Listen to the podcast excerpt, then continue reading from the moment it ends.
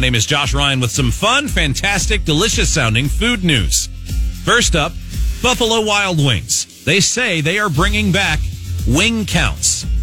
Now, if you've been to Buffalo Wild Wings recently, you know they do small, medium, and large wing servings, but they're bringing back the wing counts. They say confusing wing sizes have been benched, and we've pulled back wing counts out of retirement.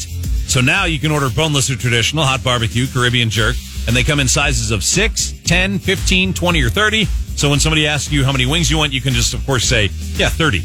Give me 30, because your wings are delicious. ACLR Boonville, Columbia.